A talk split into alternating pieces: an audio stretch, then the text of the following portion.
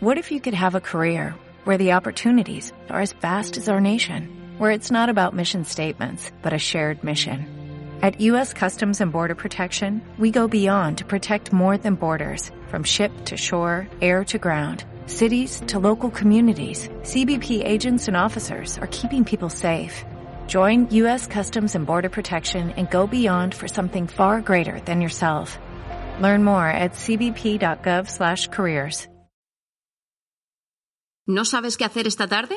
¿No encuentras ningún plan que te guste? Solucionado. Este es tu programa. Te contamos todo lo que pasa en Murcia con pelos y señales. Con Débora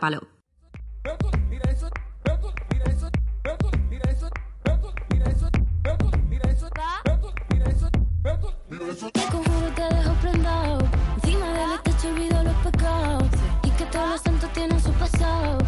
Yo te bendigo si te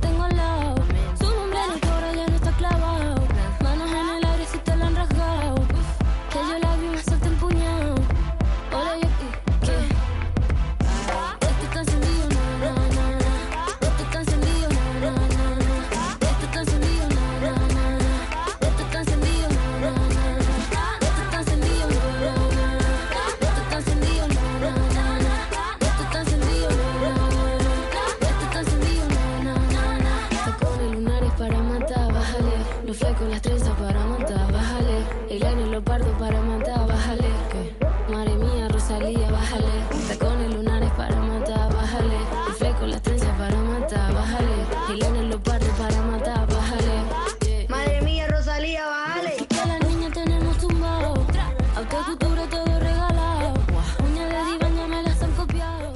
Buenos días, estamos de nuevo aquí en directo en Con pelos y señales. Hoy es martes 10 de marzo de 2020 y estamos pues muy felices de que estéis con nosotros, nosotras, nosotres, nosotros aquí de nuevamente.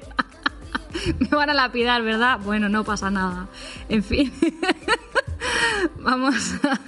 Ay, perdonadme si es que el coronavirus creo que nos está trastornando a todos. Vamos a empezar, como siempre, pues hablando de un murciano ilustre, en este caso, de un escritor, de Alfonso. Sí, ¿no lo sabías que hablábamos siempre de un escritor? No de Ah, ti. pe- Pensaba que era yo el ilustre. y yo no soy ilustre. Yo soy, soy buen hijo y poco más. de momento, igual pasamos a ser ilustre, lo que íbamos hablando.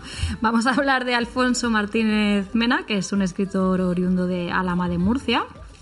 Como ha ocurrido tantas veces eh, con ilustres artistas y hombres de letras murcianas, se trasladó a Madrid siendo muy joven y allí se formó intelectualmente para después trabajar y sobre todo cultivar su vocación literaria, dándose a conocer en el resto de España. Es uno de los autores murcianos que más mejor se ha prodigado en el ámbito de los cuentos durante la segunda mitad del siglo XX.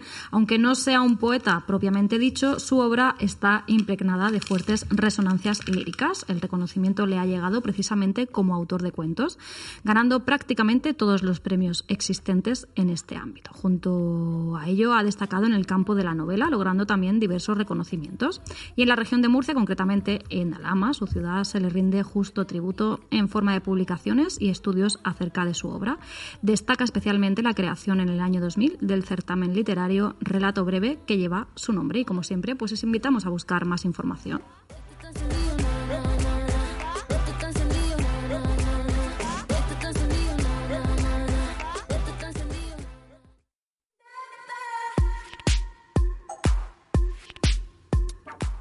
Que sea la última vez, nos dice nuestro orador favorito Javi Soto, que hoy nos acompaña en nuestros estudios. Estudio 1 de, de ROM Radio. Buenas tardes. Buenas tardes, Débora, ¿cómo estás? Buenas tardes, estupendamente, de momento bien. Yo, de momento, bien también. ¿Sí? Sí. Pues nada, genial. Después nos vamos a ir a un evento para personas altamente sensibles que se llama Paz en Positivo. Yo creo que tú eres una persona muy sensible. Pues lo has clavado. ¿Has visto? Tengo una sensibilidad, estoy estudiando ahora perfiles conductuales ¿Sí? y tengo una sensibilidad bastante gestionable. Pues mira, igual te interesa el evento. Pasen positivo se llama, que ya le tenemos esperando. Y por último, pues vamos a hablar de un tema. mm, Vamos a introducirlo por amar en tiempos del cólera, amar en tiempos revueltos, amar en tiempos difíciles al fin y al cabo. Y para esto, pues vamos a hablar con nuestra sexóloga de cabecera, Esther Oltra.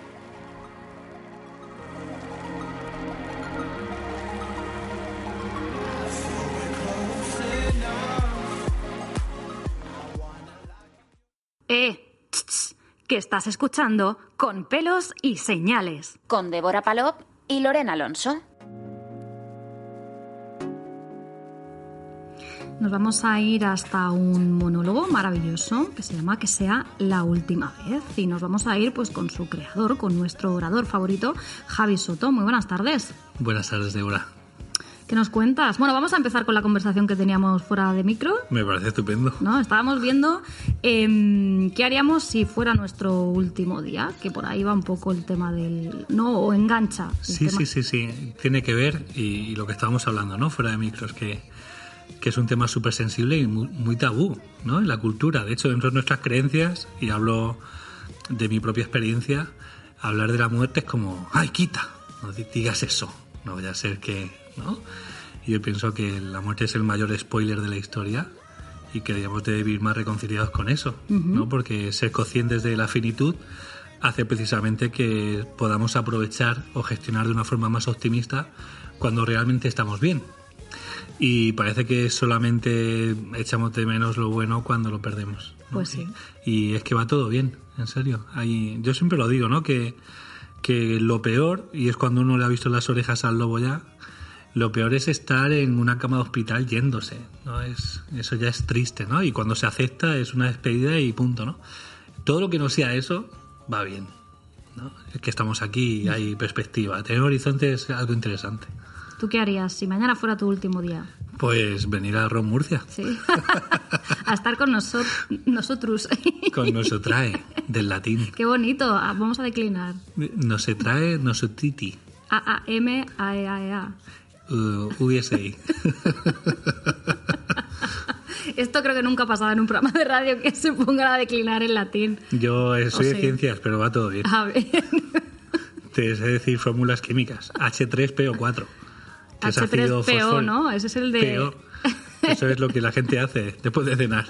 Bueno, vamos a centrarnos. Vámonos al monólogo. ¿De qué, Venga. de qué vamos a hablar? Bien, que el la última vez. Que sea la última vez, que será este sábado 14 de marzo en un espacio maravilloso, que es la luz de la verbena.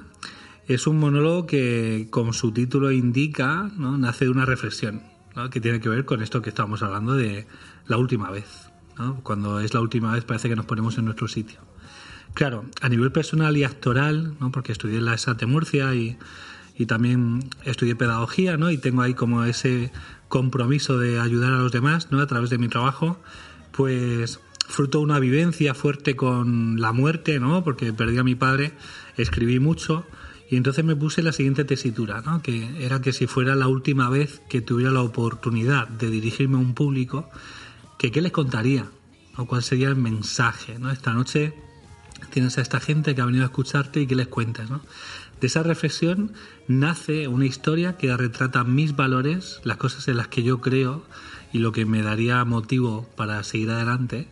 Y, y nace como, como una narrativa que es un monólogo, que es una historia en primera persona, que se cuenta en interacción, y atención a esto, con la ayuda del público. Ujú, O sea, que hay que estar bien atento. Sí, sí, hay que estar muy atento porque lo he conseguido revestir en una ficción, que estoy encantado con esta ficción, y es que es la consulta de un doctor, del doctor Grow Up, ¿vale? que tiene que ver con mi marca personal.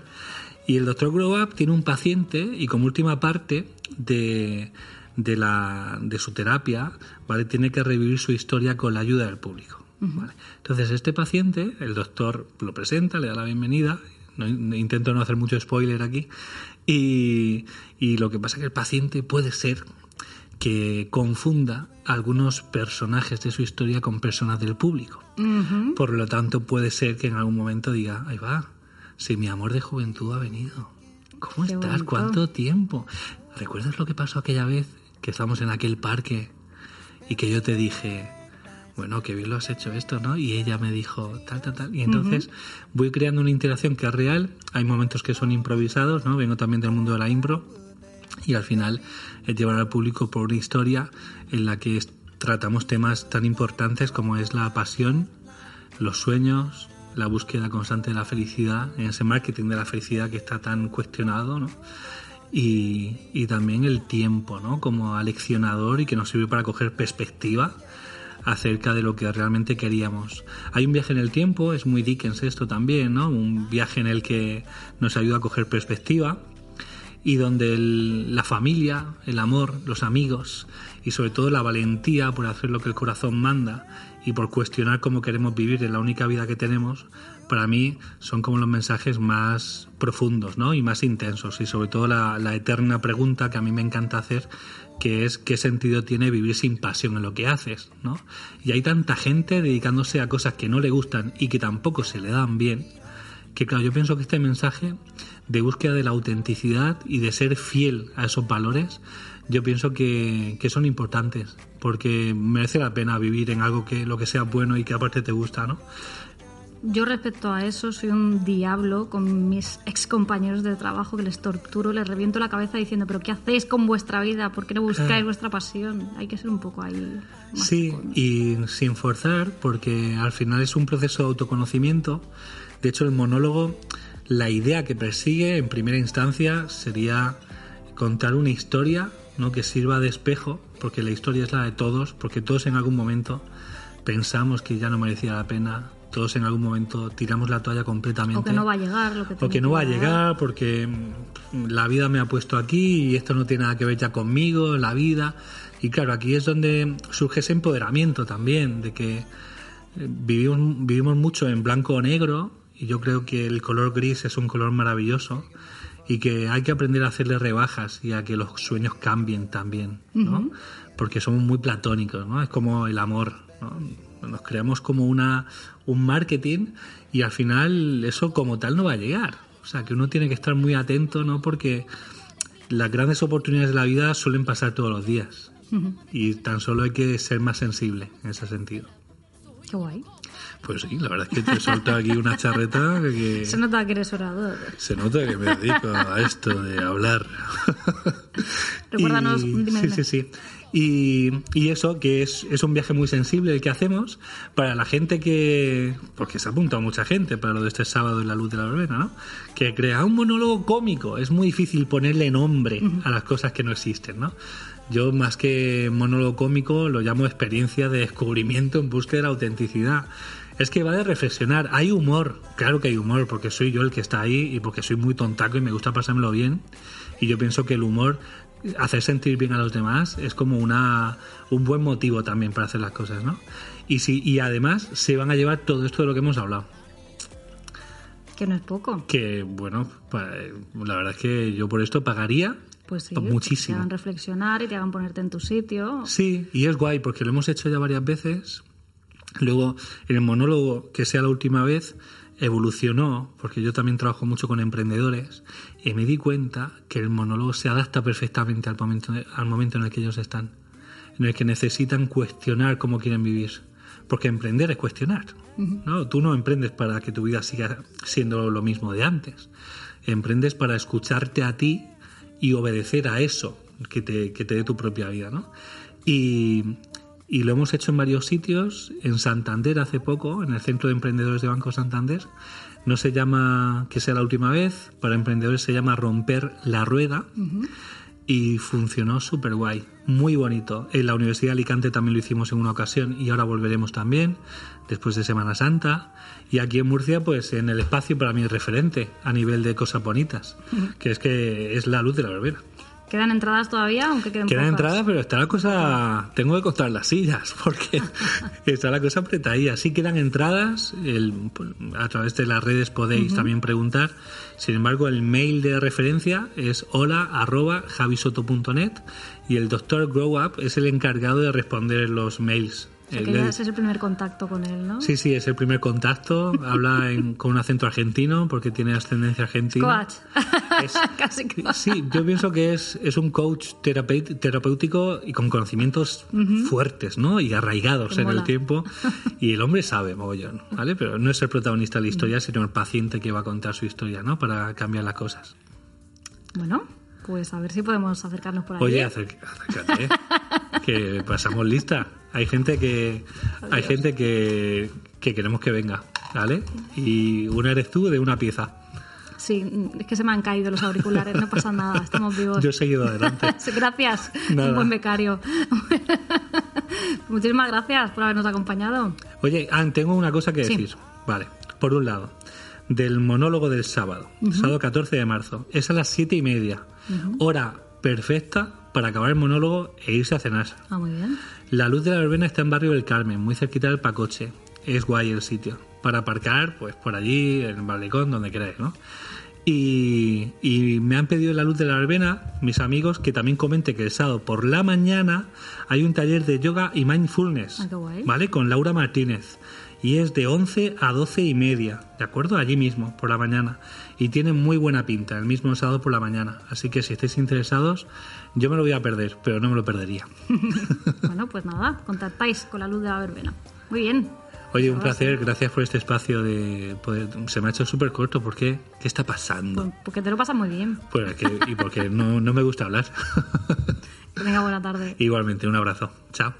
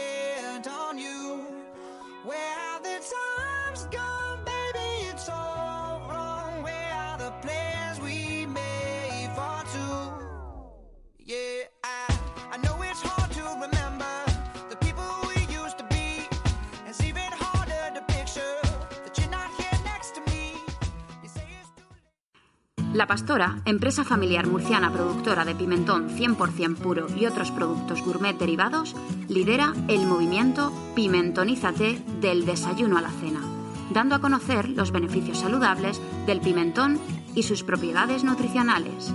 La Pastora ofrece su línea tradicional de pimentón convencional y ecológico, pero también ha innovado con nuevos productos para crear oportunidades de consumo diferentes, como las perlas de pimentón o su café colorado. Pimentonízate con La Pastora. Eh, tss, que estás escuchando con pelos y señales. Con Débora Palop y Lorena Alonso.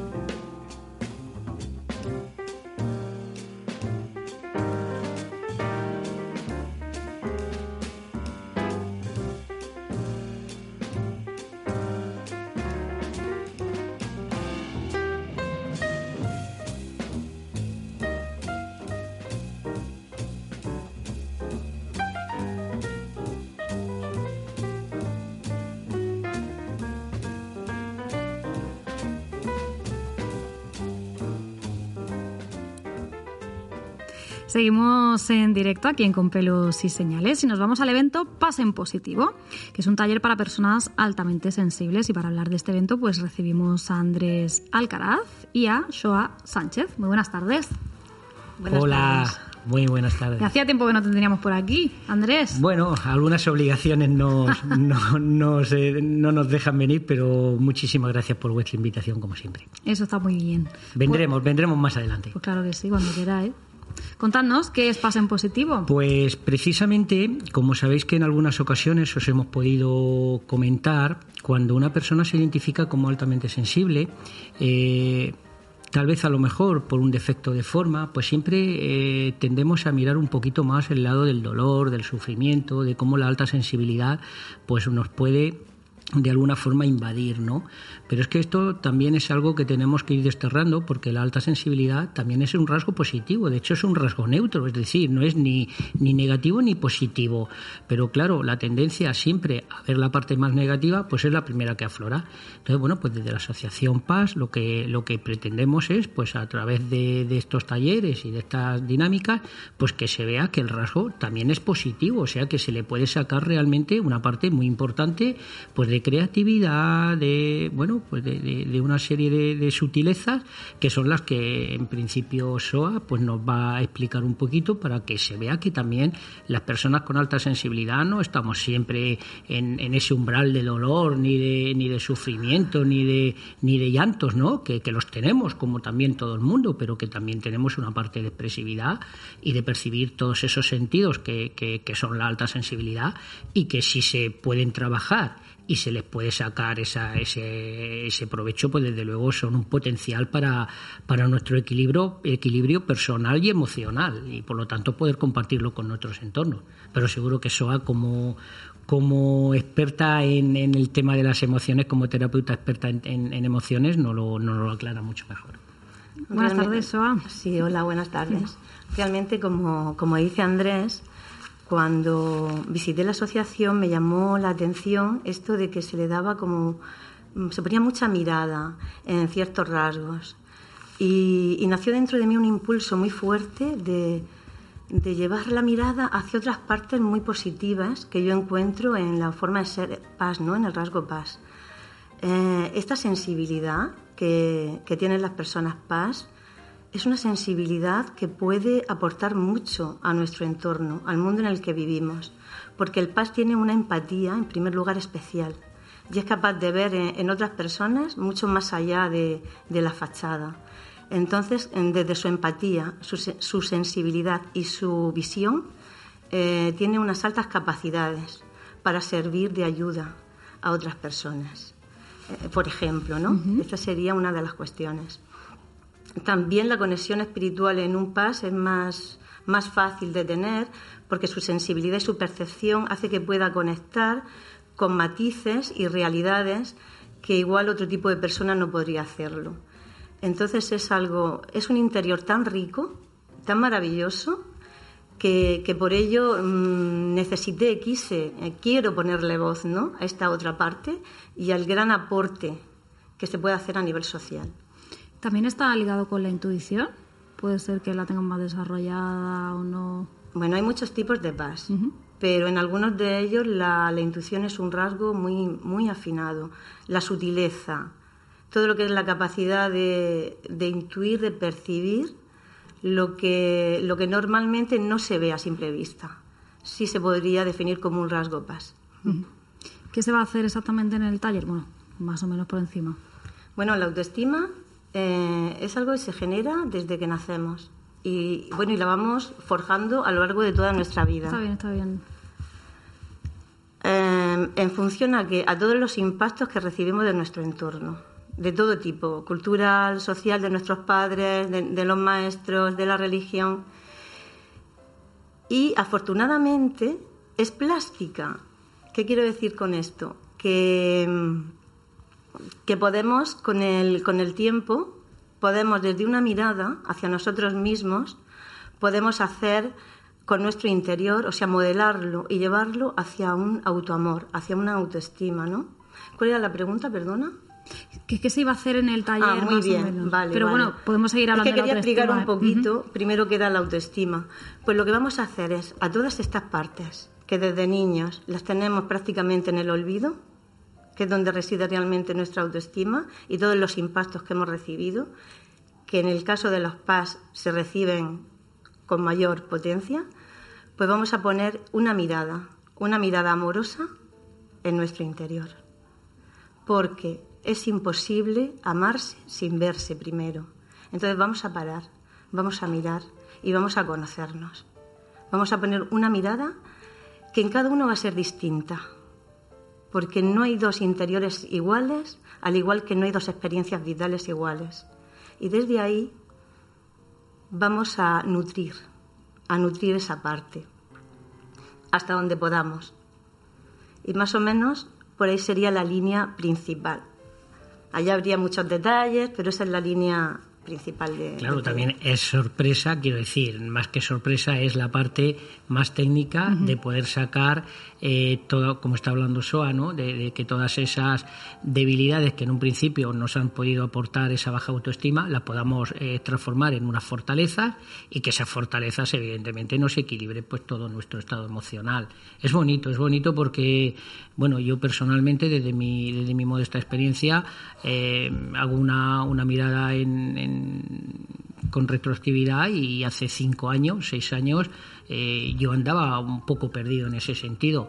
Es cierto que, que, bueno, pues siempre la vida te, te va enseñando algo, pero cuanto más trabajas es como un entrenamiento, ¿no? Como cuando un deportista va a un gimnasio y hace, hace deporte. Tú empiezas a entrenar tu parte más afectiva, tu parte más emocional, eh, con pequeñas además herramientas. Tampoco hace falta ser ningún gurú en este sentido. Y sin duda ninguna que en poco tiempo se nota un equilibrio emocional muy importante. Primero, para uno mismo y a la misma vez para poder trabajarlo hacia los demás. O sea, esto es cierto porque ya pues son cinco años de trabajo en la asociación y, y se empieza a notar y se empiezan a ver resultados muy buenos. Me quedo sobre todo con la que los dos estáis hablando de lo mismo, ¿no? Impactos de cuando eres pequeño, en el cole, tus padres, que alguna vez te sueltan alguna frase. Yo, por ejemplo, tengo la frase de una profesora de, de- de español, ¿no? De castellano, me decía que yo nunca iba a ser periodista porque yo era muy retraída. Pues aquello ha dado vueltas en mi cabeza. ¿Y ¿Qué tendrá que ver si eres retraído o menos retraído o qué es ser retraído para ti? Pues aquella a mí me llegó tan profundo que yo digo, esta mujer jamás pensó lo que me estaba diciendo. Son falsas creencias y el problema no es lo que nos dicen, sino que nosotros le compramos la moto, nos lo creemos. Claro, y esas falsas creencias van definiendo de una forma muy inconsciente nuestro autoconcepto. Entonces llega un punto en en que generamos alguien como nosotros, pero que no somos nosotros. Y creemos realmente que somos este. Este que nos han dicho, eh, mm, este porque nos han tratado de una forma distinta. Entonces, por eso digo, primero hay que conocer a esta parte, a todo esto que yo me he creído, pero que no soy yo, para llegar realmente a quien soy. Y desde ahí valorarme y darme una oportunidad real, ¿no? En mi interior y- y en mi vida. Es muy interesante. Claro, es como buscar la parte de la esencia de un ser humano, que a veces eh, todos lo sabemos que la tenemos, pero que a veces pues no, no nos hemos identificado con ella. Y claro, como aca- acaba de decir Soa, estamos en una creencia equivocada. Y claro, cuando tú eh, identificas esa creencia y la pones en positivo, pues sin duda ninguna que el mar de bueno pues de, de expectación y de, y de posibilidades que, que tenemos a nivel emocional es grandísimo. Es muy grande. Para la gente que nos esté escuchando, ¿cómo se pueden apuntar si todavía hay plazas? Bueno, pues a través en el grupo de Facebook, tanto de Paz Murcia como de la página web, está colgado el, el evento, es en el local de la asociación, en, en Culturocio, en la sala Culturocio Santiago el Mayor, eh, disponen de, bueno, pues estamos en, a través de un correo electrónico también, a, a www.pasmurcia.com pueden pueden dirigirse con cualquier mensaje, correo, etcétera. Y bueno, pues ahí indicamos todos los pasos a seguir, un pequeño material personal que hay que aportar, mm, sin ninguna mayor eh, importancia, pero es precisamente para trabajar todo ese tema. ¿Vale? Y a partir de ahí, pues bueno, pues indicamos todos los aspectos. Eh, será el próximo sábado por la mañana de 10 a 1 de la tarde. A dos, de- a 2, de perdón. 10 a 2. De 10 a 2. Entonces, todos los oyentes que nos estén oyendo, pues nada, que nos llamen por teléfono En la página web también figuran los teléfonos, el correo, figura todos los de- detalles del evento. No tienen ningún problema, quiero decir, y si no, pues que nos llamen personalmente, que estaremos encantados de atenderlos. Muy bien. No sé si os quedáis con ganas de decir algo más.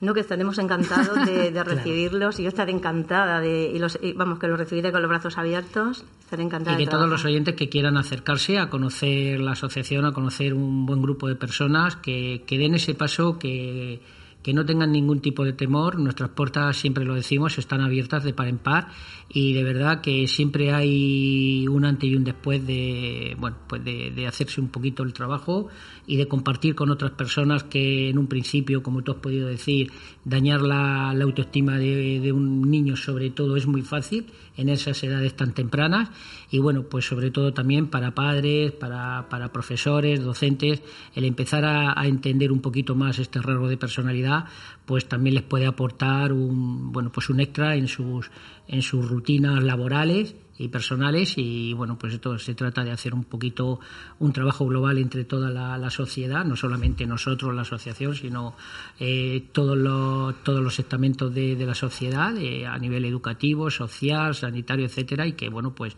el día de mañana estas pequeñas generaciones que, que tienen que tomar nuestro relevo que al final pues bueno pues tengan un mejor equilibrio y por lo tanto pues seguro que, que darán mejores resultados a la, a la sociedad Seguro que sí.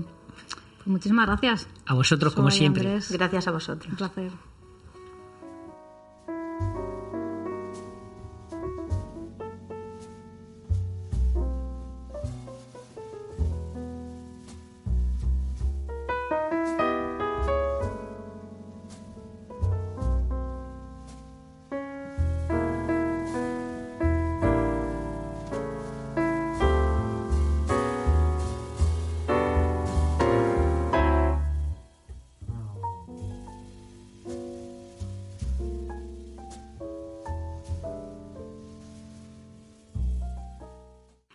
La Pastora, empresa familiar murciana productora de pimentón 100% puro y otros productos gourmet derivados, lidera el movimiento Pimentonízate del desayuno a la cena, dando a conocer los beneficios saludables del pimentón y sus propiedades nutricionales. La Pastora ofrece su línea tradicional de pimentón convencional y ecológico, pero también ha innovado con nuevos productos para crear oportunidades de consumo diferentes, como las perlas de pimentón o su café colorado. Pimentonízate con La Pastora. Eh, ch, ch, que estás escuchando con pelos y señales. Con Débora Palop y Lorena Alonso. You're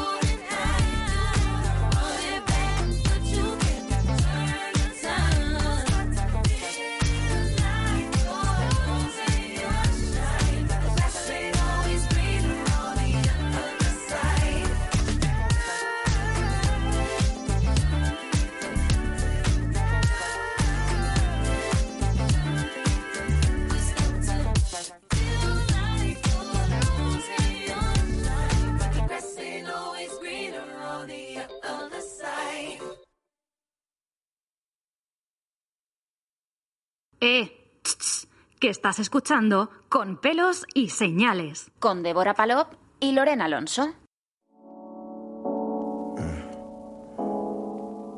I just don't, I don't think they understand the type of shit you into, you know. You like dirty. I got you weak taking pics on my phone. Uh, Dirty. put you to sleep when you wake up, it's on. I love the way you got meat on your bones. Yeah. Dirty. You got that sauce and I'm here to lift up. Bueno, pues tenemos aquí ya al otro lado del teléfono a nuestra sexóloga de cabecera, Esther Oltra. Muy buenas tardes. Hola, buenas tardes. Hoy vamos a hablar de, bueno, pues amar en tiempos del cólera, amar en tiempos difíciles, pues un poquito una guerra de sexos en la que estamos inmersos. Cuéntanos. Eh, en primer lugar, me he acordado de ti y he hecho deberes viendo películas Ah, de muy Netflix bien. para poder aconsejar. Muy bien. Y aconsejo una, Venga. Kiki, el amor se hace. Ah, es, yo ya la, la vi en el cine y creo que mis compis también. La recomendamos, así es.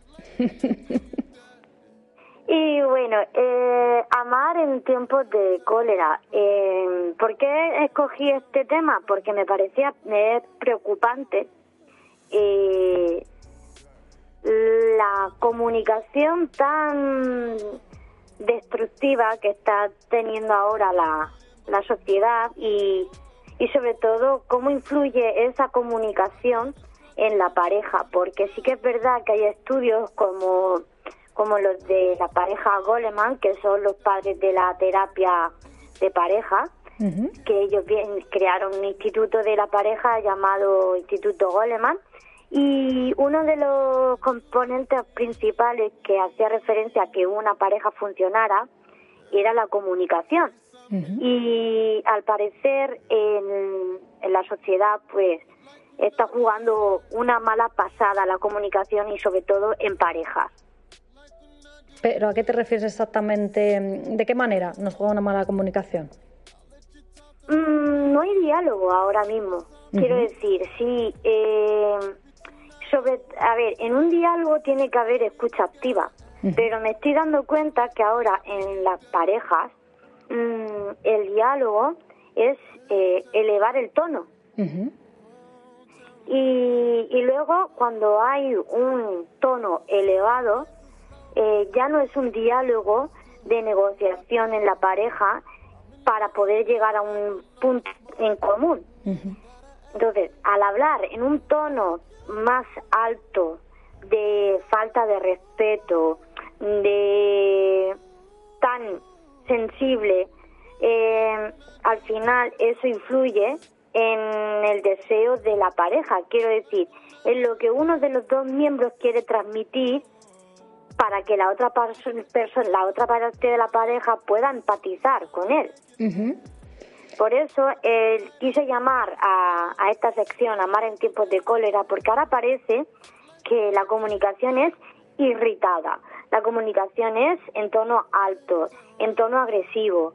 Y al- eh, eso, quieras o no, por lo que puede influir muchísimo en la pareja y, y en- sobre todo en la comunicación, que es la parte fundamental en la pareja. Esther, ¿se tiende más a imponer que a negociar o a buscar un punto en común? ¿No? Es eso más o menos lo que quieres decir, ¿no? Es decir, yo mm, quiero que hagas esto y ya está. Y no quiero negociar nada, ¿no? Eh, sí, sobre todo como ahora eh, está habiendo un falso eh, empoderamiento en la mujer, en la sociedad, ahora parece que eso está dominando más en la pareja. Quiero decir, me he hecho más fuerte, me he hecho más fuerte, me he hecho más fuerte, impongo. Y si no te gusta, es lo que hay. Y si no te gusta, pues hasta aquí se- hasta aquí hemos llegado. Y me estoy encontrando muchísimos casos así, en los que sí eh, hay quejas, hay quejas, hay quejas de que solo en la pareja en, o en una parte de la pareja en la que solo eh, reci- no recibo tanto cariño como antes, no recibo tanto amor como antes, porque ahora eh, estoy escuchando un diálogo eh, casi, casi, casi agresivo y es como una imposición.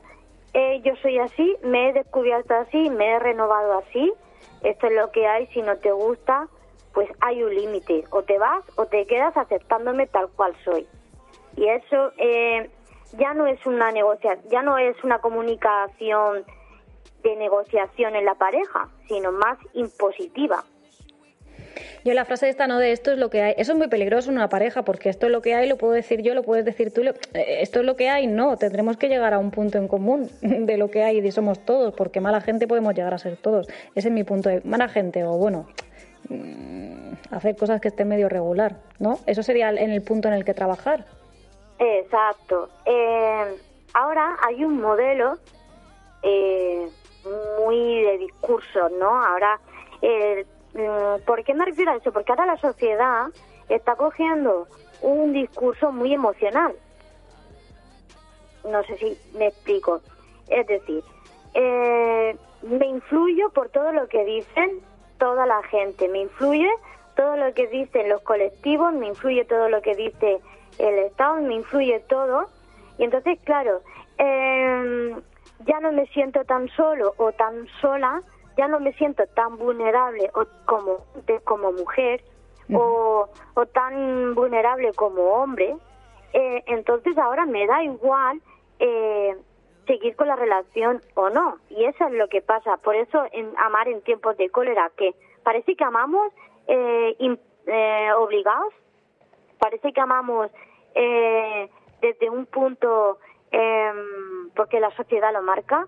Parece que y cuando uno realmente se da cuenta en qué fase de la pareja está, pues al final esa es la frase típica y la frase peligrosa, ¿no?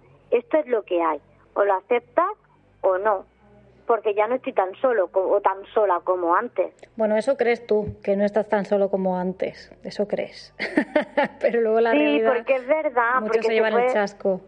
Claro, eh, yo eh, cuando eh, voy a matizar un poco. Yo en el 8M eh, vi una eh, amar en de vi eh, una sociedad, vi una manifestación eh, muy influenciada por un mensaje emocional.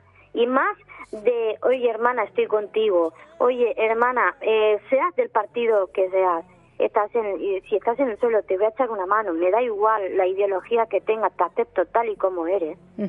Eh, lo que yo vi era más un mensaje de odio, pero no un mensaje de odio eh, hacia, hacia la ideología política, un mensaje de odio hacia el hombre.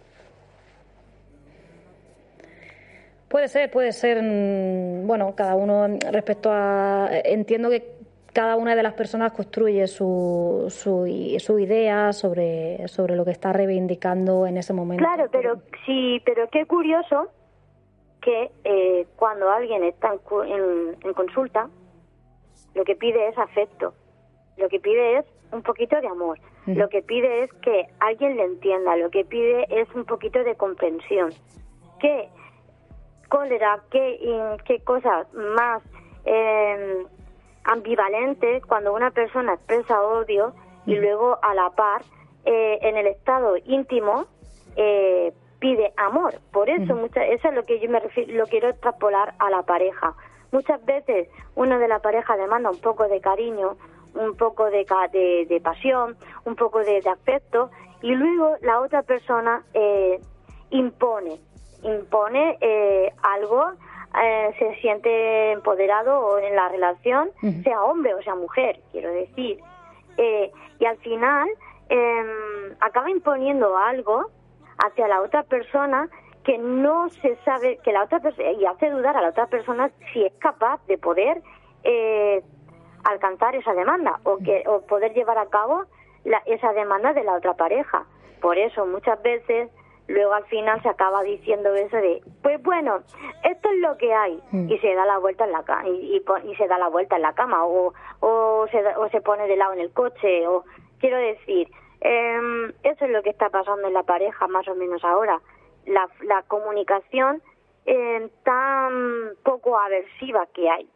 ¿Y cómo, cómo pueden trabajar las parejas eh, para mejorar esto? Si quieren mejorarlo, porque igual hay gente que dice, pues esto es lo que hay, paso, pero entiendo que otra gente pues querrá trabajar. Es muy sencillo, rebajar eh, el discurso agresivo y, y eh, sobre todo no solo rebajar el discurso o el tono tan agresivo que puede llegar a tener tanto la mujer como el hombre, sino en la pareja, quiero decir, sino em, pensar realmente si el objetivo es la pareja o si se quiere realmente estar en la pareja o no.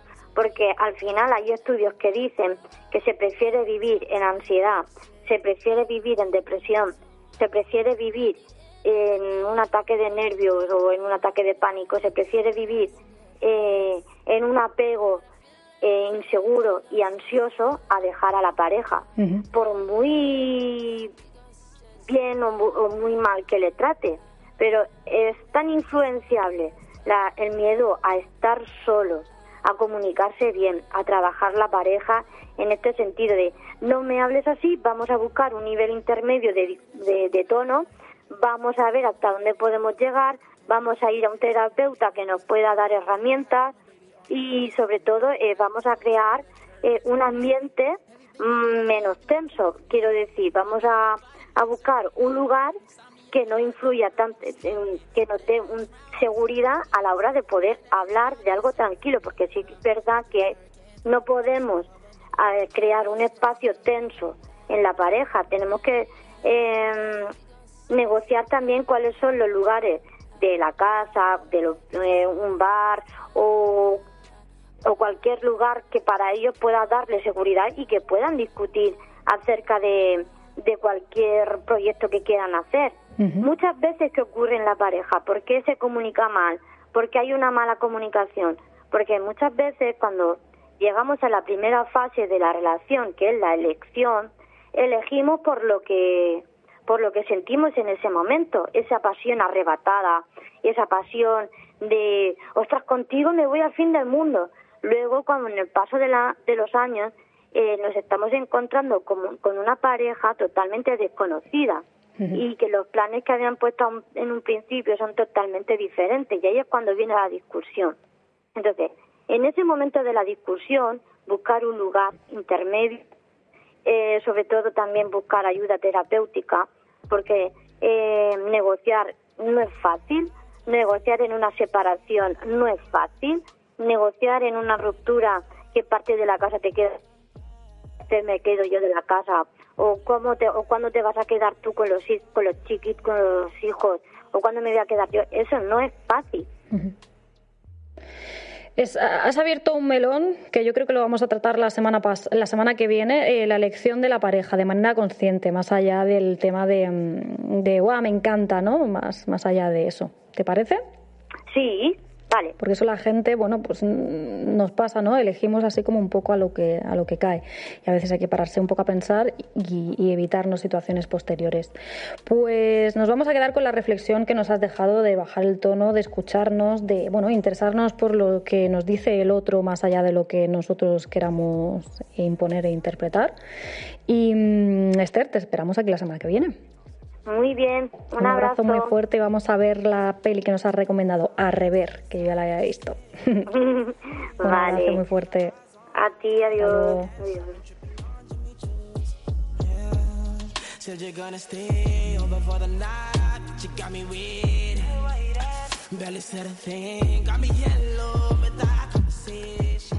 Pues nos quedamos con la agenda de hoy. Hoy a las 5 de la tarde en el Almudí tenemos la visita guiada en la exposición Orígenes.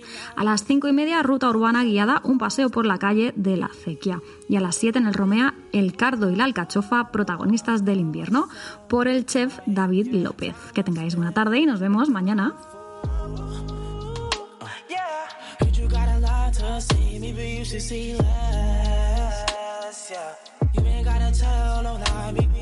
time fast. Tell it out to me. Honey, Fahrenheit in my room, maybe you should understand.